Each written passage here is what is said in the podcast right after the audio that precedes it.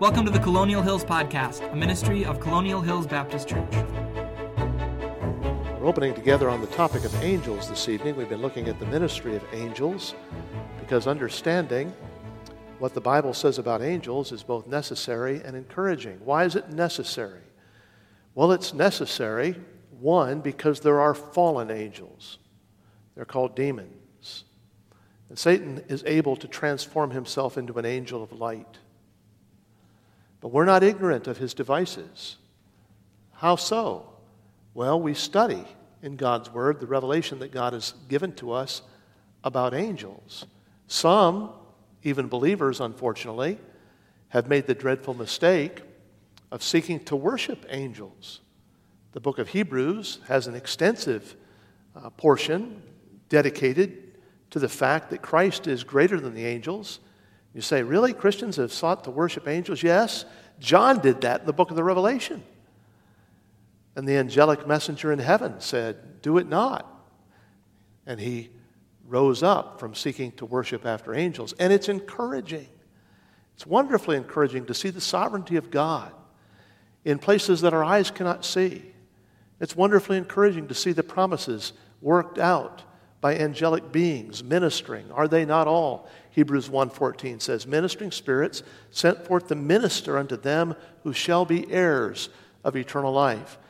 Imagine that the angels have been given to minister to you and to me but they have. The psalmist makes that clear in psalm 91 he shall give his angels charge concerning thee to keep thee in all thy ways lest thou dash thy foot against a stone and so we've looked over their ministry to God, their ministry to God, and we noted that there are a number of different ways we can reflect on their ministry to God.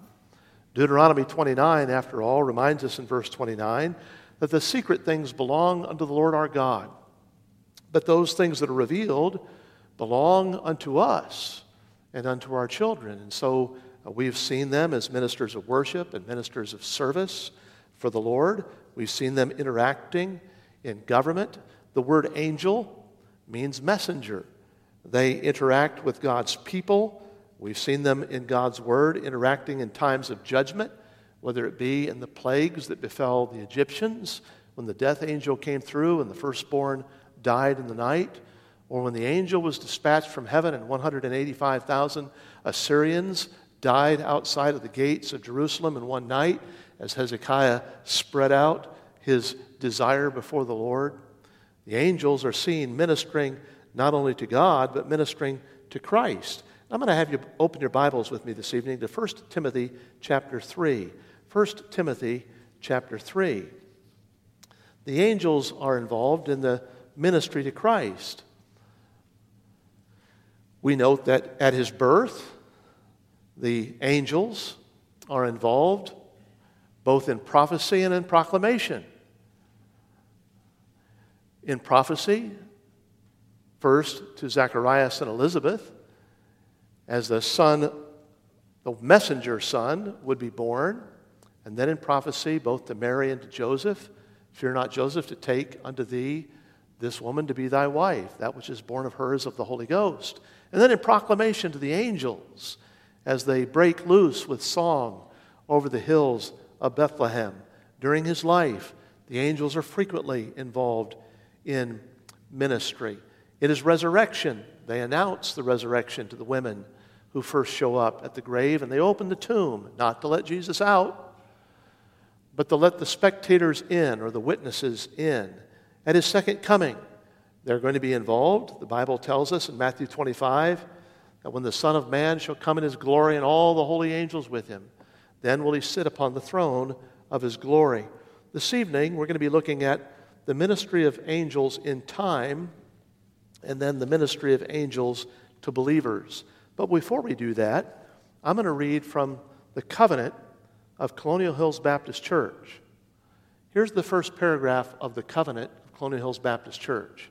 It says something very interesting in light of our study, and we're going to be asking the question why would they put this in here? Listen to this. It says, having been led as we believe by the Spirit of God to receive the Lord Jesus Christ as our Savior, and on the profession of our faith, having been baptized in the name of the Father and the Son and the Holy Ghost. So, as a Baptist church, there are two prerequisites for membership. Prerequisite number one, profession of faith.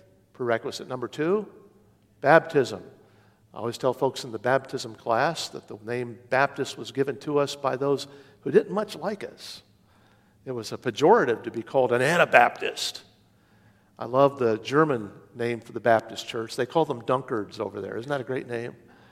Because, you know, we're unusual in that we baptize only believers and we baptize by complete immersion, and you only have to go three chapters in the New Testament to see we're right. Okay? So this passage says, having been baptized in the name of the Father, the Son, and the Holy Ghost, we do now in the presence of God, angels, and this assembly, most solemnly and joyfully enter into covenant with one another as one body in Christ. We make a covenant recognizing the presence of the angels. Now, I got to be honest. Before this study, from time to time, I think about the angels. During this study, I thought about it every week. But I don't know if I was writing a church covenant if I would have thought about it to put it in there. So let's see why that's important this evening as we consider the ministry of the angels. I had you turn to 1 Timothy chapter 3, and I'm going to have you put a mark there because I got ahead of myself a little bit. What else is new? 1 Timothy chapter 3, you hold a mark there, and come back with me to Job chapter 38. Job chapter 38. Job the 38th chapter, and let's see the ministry of angels at creation. Job 38. In Job 38, we read beginning in verse 4. Job 38, verse 4. God is arguing with Job and answering Job out of the whirlwind, literally putting Job in his place and helping Job have a healthy do- dose of humility in the presence of a holy God. Verse 4 Where wast thou when I laid the foundations of the earth? Declare if thou hast understanding. Who hath laid the measures thereof, if thou knowest? Who hath stretched the line upon it? Whereupon are the foundations thereof fastened? Who laid the cornerstone thereof, Job? When the morning stars sang together, and all the sons of God shouted for joy. That little phrase, sons of God, is an interesting phrase in Job 38 and verse 7. That phrase, sons of God, is used back in Job chapter 1 and verse 6. In Job 1 and verse 6, there was a day in which the sons of God came to appear before God, and Lucifer, Satan, was among them. Who are these sons of God? Well, in Genesis chapter 9, we read about them. In Genesis chapter 9, that same phrase is used that the sons of God were, at that time, dwelling with the daughters of men. Who are these sons of God? Well, they're the angels. And so in Job 38, we read in verse 7 the morning stars sang together. I remember hearing Frank Garlock years ago cite that verse that the morning stars have a tonal quality. Kevin's probably heard this and that scientists have actually been able to measure the tonal qualities of the stars. And when God put the stars all around us, they are literally singing. Now, we can't hear it, much like a dog whistle, unless something's really wrong with you. You can't hear certain frequencies. Even so, there are frequencies that are singing. The morning stars sang together. When we ask the question, what will heaven be like? It will be like a dimension we can't even imagine. Sights that we can't today see and sounds that we cannot today experience. But they're spoken of here. And the angels were witnesses to all of it, which tells us, of course, that the angels were in existence when the world was made. Prior to the world coming into existence, the angels had already been created by God. They witnessed the creation. So, what else have they witnessed? Now, if we take our Bibles and go back to 1 Timothy chapter 3 and verse 16, we read about something of the witnesses of the angels. This evening in conversation as I came in, somebody said, Pastor Phelps, it's kind of interesting. You know, you go back to the Old Testament, from time to time you see angelic beings. But it seems like this, their visits are separated by centuries. And then you come to the gospel record, especially as Jesus uh, comes to be born, and suddenly you have the angels appearing to Zacharias and Elizabeth, the angel appearing to Joseph, to Mary, to the angels, again to Joseph, telling Joseph to take Jesus down into um, Egypt, again to Joseph, take him back up to Nazareth. It's like we've got all this hyper activity about the angels, and the question then is it because Jesus, being born as a babe, is born totally dependent, and they are giving some measure of protection for him? What do you think? I won't tell you who asked the question. I'm posing it this evening to everybody because I need to get an answer for this guy, and he's in the room, all right? So, what do you think? I, I do think that the. Darlene, were you going to answer? Did Jesus need protection? He's God, but he's an infant. Josh?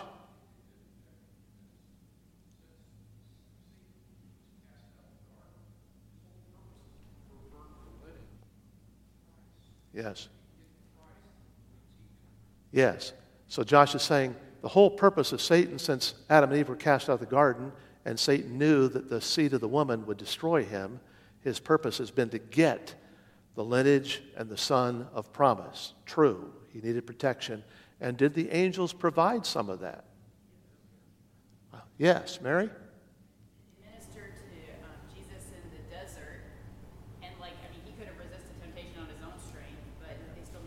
They ministered to him in Matthew chapter 4 in the desert, that's for sure. And don't forget that when Joseph was told to take Jesus down to Egypt, it was an angel that told him. And when Joseph was take, told take him back up to Nazareth, it was an angel. Now, the angels are messengers, that's what their name means. But back to the question were they involved in protecting the Lord? Yes. Had he stayed in the place of his birth in Bethlehem, you remember what happened to the babies in Bethlehem? So, were the angels involved? Absolutely, they were involved. But I think there's more than that involved in it. And why, why, do I think that? Well, I opened my Bible to 1 Timothy 3. Look at verse 16. Without controversy, great is the mystery of godliness. We need to pause there and say, Amen. Without controversy, 1 Timothy 3.16. Great is the mystery of godliness. Well, let's explain that mystery a little bit as we know it. God was manifest in the flesh. Praise the Lord. He was justified in the Spirit. And we've already mentioned Matthew chapter 4, how Jesus in the wilderness was indeed without sin. He was what? Seen of angels. Then what? Preached unto the Gentiles, believed on in the world, received up into glory. In the midst of this incarnate work of the Savior, this is his incarnate work, the work he did in his flesh. In the midst of that, the angels are witnesses. Why? So, what's with the angels being witnesses? Tony? Yeah, in his humanity, they were blown away. Okay? They were blown away that the God who created them would take upon himself the form of a man. Now, we've got to remember, sometimes this is hard for us to remember, that while the angels are spirit beings, they can also, at times, right, take upon themselves forms that, we, that become visible. All that to say the angels are people too. Or better, more accurately, the angels are persons too. Okay? They're persons. They have names, personalities, duties, tasks. They're created beings. They are persons. God's a person. He's spirit, but he's a person. He has emotion, intellect, will, uh, persons. Angels are persons. So God creates the angels like He creates us. And ready for this? The more they know about God, the more they will what? The more they'll worship Him and glorify Him. So He lets them in on things. They are the witnesses of this great incarnate work of the Savior. So, why all of the sudden this rapt attention and hyperkinetic activity of the angels in the times of the incarnation because the angels are witnesses and forever will be in glory. Now, we are experiential witnesses of God's grace in a very different way. We are experiential witnesses of His grace that He, by His grace and kindness, planned a way where He could redeem sinners so that throughout eternity we will stand as, as, as special witnesses against the black drop of our sin. We shine as diamonds in heaven for his glory. And it causes the angels, the book of Ephesians says, to stand in awe. But don't forget, the angels are people, persons too. And so God lets them see so that they will be amazed and wonder and worship their God. So, what have the angels witnessed? Probably a better question what haven't they witnessed? Won't it be cool to be able to talk to angels in heaven and say, hey, some in the scientific field in here, you know, the, the, the, Bible in Job says something about the foundations and the cornerstone of the earth and the creation. Some of the physicists in the, in the crowd here today, I can just see you asking the question of the angels, and the angels say, Well, I was there. I can tell you exactly how it went together. Uh, there'll be all kinds of fascinating questions we'll talk to angels about. But not only in creation, at Sinai. What happened at Sinai? Well, the law, and I'm saying this very purposely this evening, the law came through the angels into the hands of Moses and then to the people of God. Okay, let's trace that statement. Let's look at the book of Galatians, Galatians chapter 3. Galatians chapter 3. We get an image in our mind, and sometimes it has to be erased. I remember the first time we went to Israel, and my wife saw the place, the steep place where the swine ran down into the sea. She was so disappointed because up to that point in her life, she had, what's the name of the lady? Lukens? Betty Lukens. Flannel graph stories in mind, right? Some of you have taught those. And you know how you got this cliff and the swine are just jumping over the cliff and all the kids in the class are like, wow. Didn't happen that way. What? No, there's a steep place. They ran down the steep place. They weren't jumping off. There were no pork sandwiches jumping off the cliff, all right? It's not how it looked.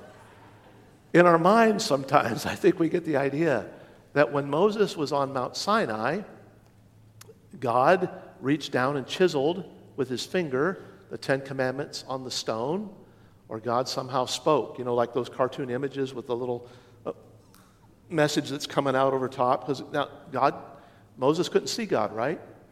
Remember how God passed by and he only saw his hindquarters and was blinded by his glory?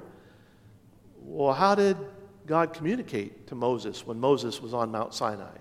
Well, in Galatians chapter 3, we often read right by it, but in Galatians 3, look at verse 19. Well, let's look at verse 18. For the inheritance be of the law, it's no more of promise, but God gave it to Abraham by promise, this inheritance that we enjoy spiritually. Wherefore then serveth the law? It was added because of the transgressions, till the seed should come to whom the promise was made. It was ordained by angels in the hands of a mediator. The law was ordained by angels? Okay, let's go back to Acts, the book of Acts, chapter 7. Acts chapter 7.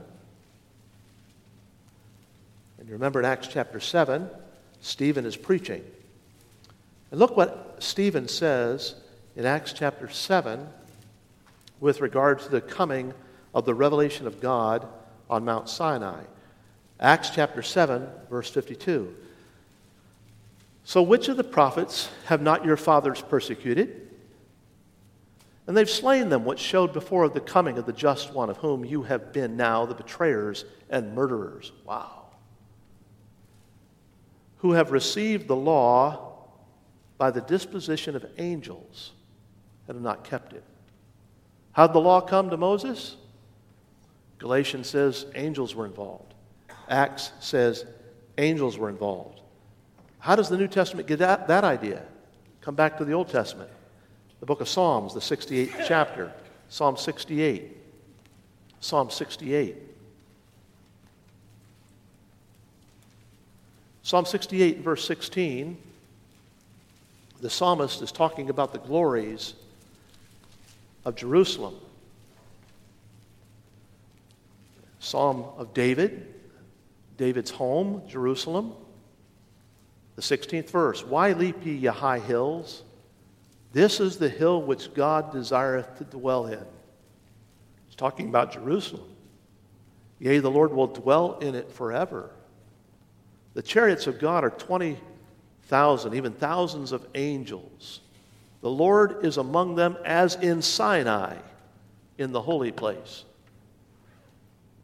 Okay, question, class. Let's be specific. How did the law come? Did God speak to Moses?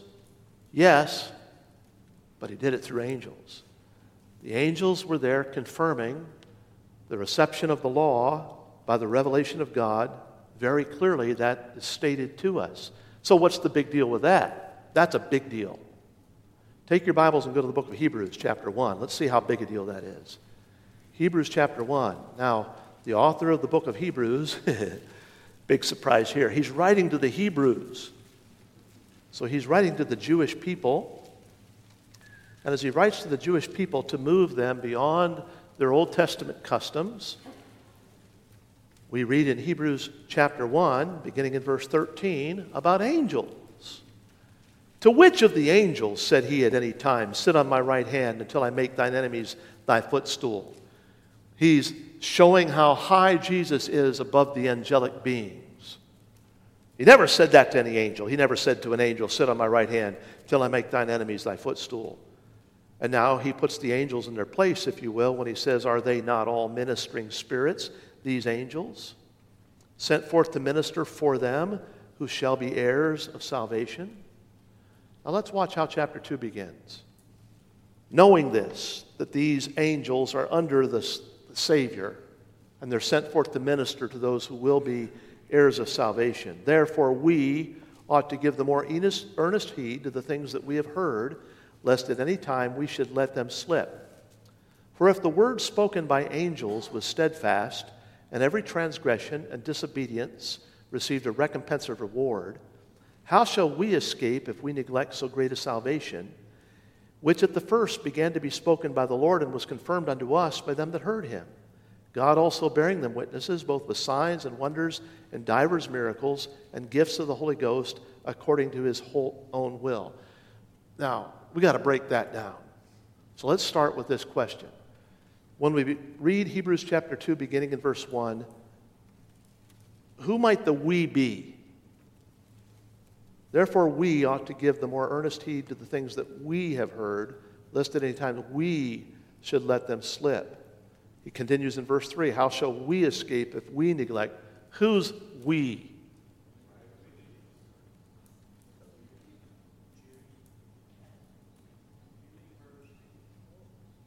Okay, this is a comparative passage. Back in verses 13 and 14, the ministering spirits are introduced. What do we know about these ministering spirits in the Old Testament times?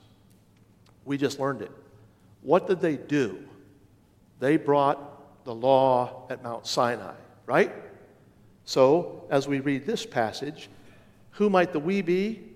Come back over to Hebrews 1 and verse 2.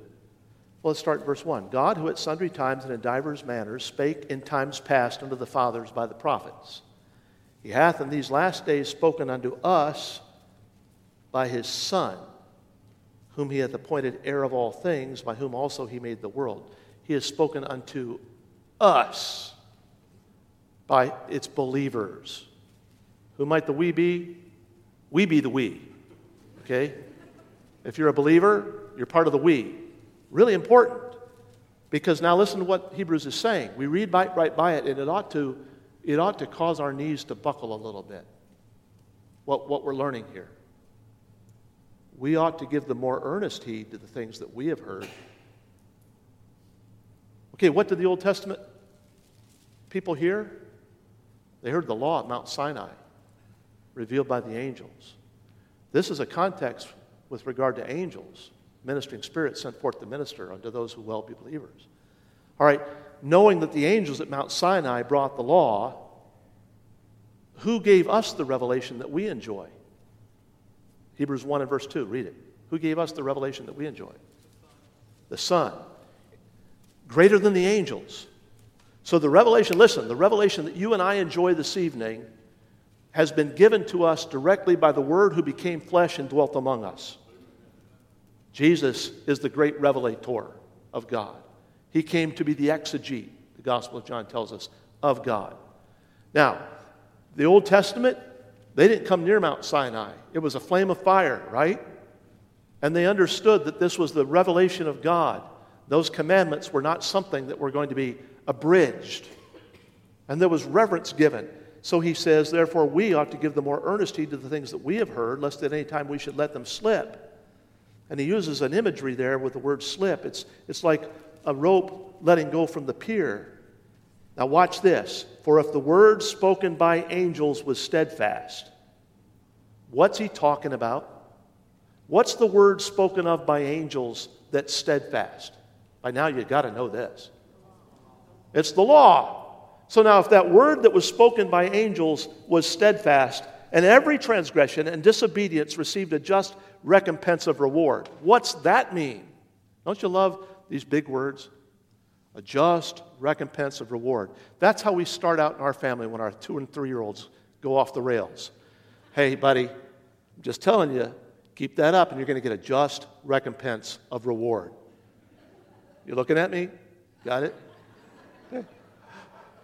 So you got the idea what's a just recompense of a reward? Yeah, Tony?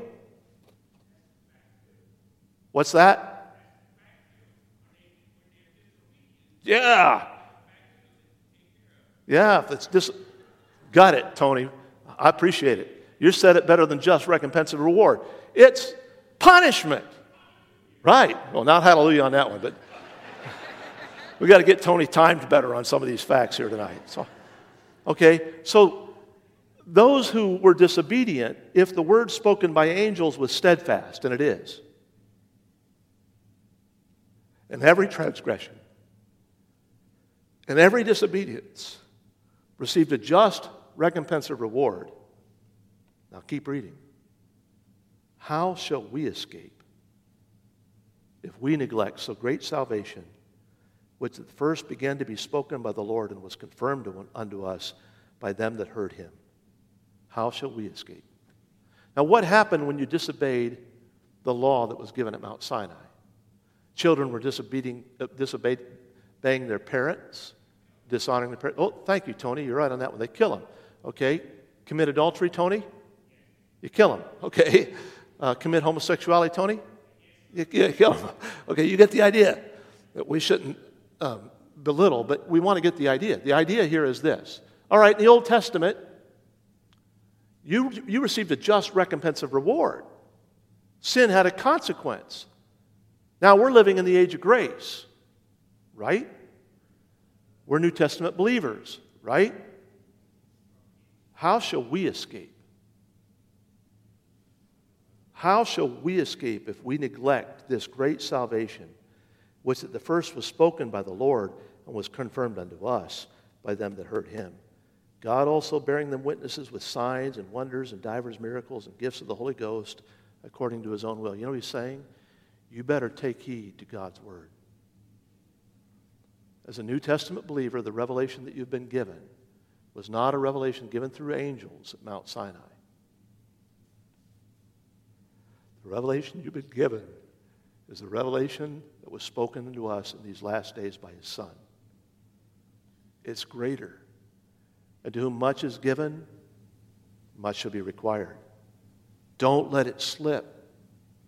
Well, Pastor, I'm in the age of grace. It doesn't matter, right? What shall we say then? Shall we continue in sin that grace may abound? God forbid.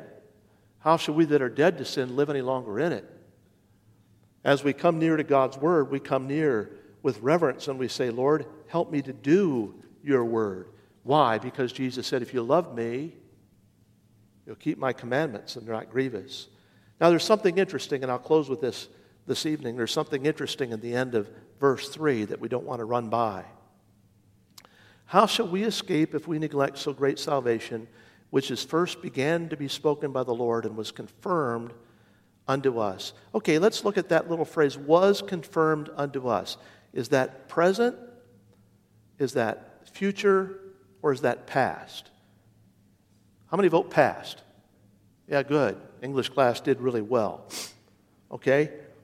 How will we escape if we neglect that great salvation which at the first began to be spoken by the Lord and was confirmed unto us by them that heard? How was it confirmed? God bore them witness with signs and wonders and divers miracles and gifts of the Holy Ghost.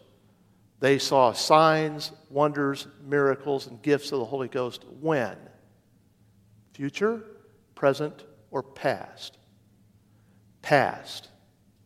Oh, the author of the book of Hebrews is not a continuationist, he's a cessationist. That's a big word. What do you mean? He just said the miracles and the sign gifts were past. He's still writing the New Testament, exactly. But by the time he writes the book of Hebrews, which is not the first letter in the New Testament, by the time he writes the book of Hebrews, the sign gifts are done. How do you know? That's what he just said. This word that was spoken has been confirmed. How was it confirmed? By signs and wonders and divers miracles and gifts of the Holy Ghost. Sign gifts confirm the revelation of God. And once the revelation of God has been confirmed, they've ceased. That's exactly what 1 Corinthians says. It says prophecies and tongues will cease. And it's exactly what the author of the book of Hebrews says happened. Well, that's enough for the night, but let's go back and wrap it up. When we wrap it up, we ask the question why did they put in our church covenant that it's been witnessed by the angels? Because the angels have witnessed an awful lot. And the more important the words, the more important the angels are, because one day we can talk to them about how we lived out that word they've already heard. Father, dismiss us with your blessing. Thank you for the privilege of entering into your word. For it's in Christ's name we pray. Amen. This podcast has been a ministry of Colonial Hills Baptist Church, a church home for all people. If what you've heard has been an encouragement to you, please subscribe on iTunes, Spotify, or Google Podcasts. If you'd like to connect with Colonial or find more resources, you can find us online at colonialindy.org. You can also check us out on Facebook and Twitter. Thanks for joining us today, and we hope to see you next time on the Colonial Hills Podcast.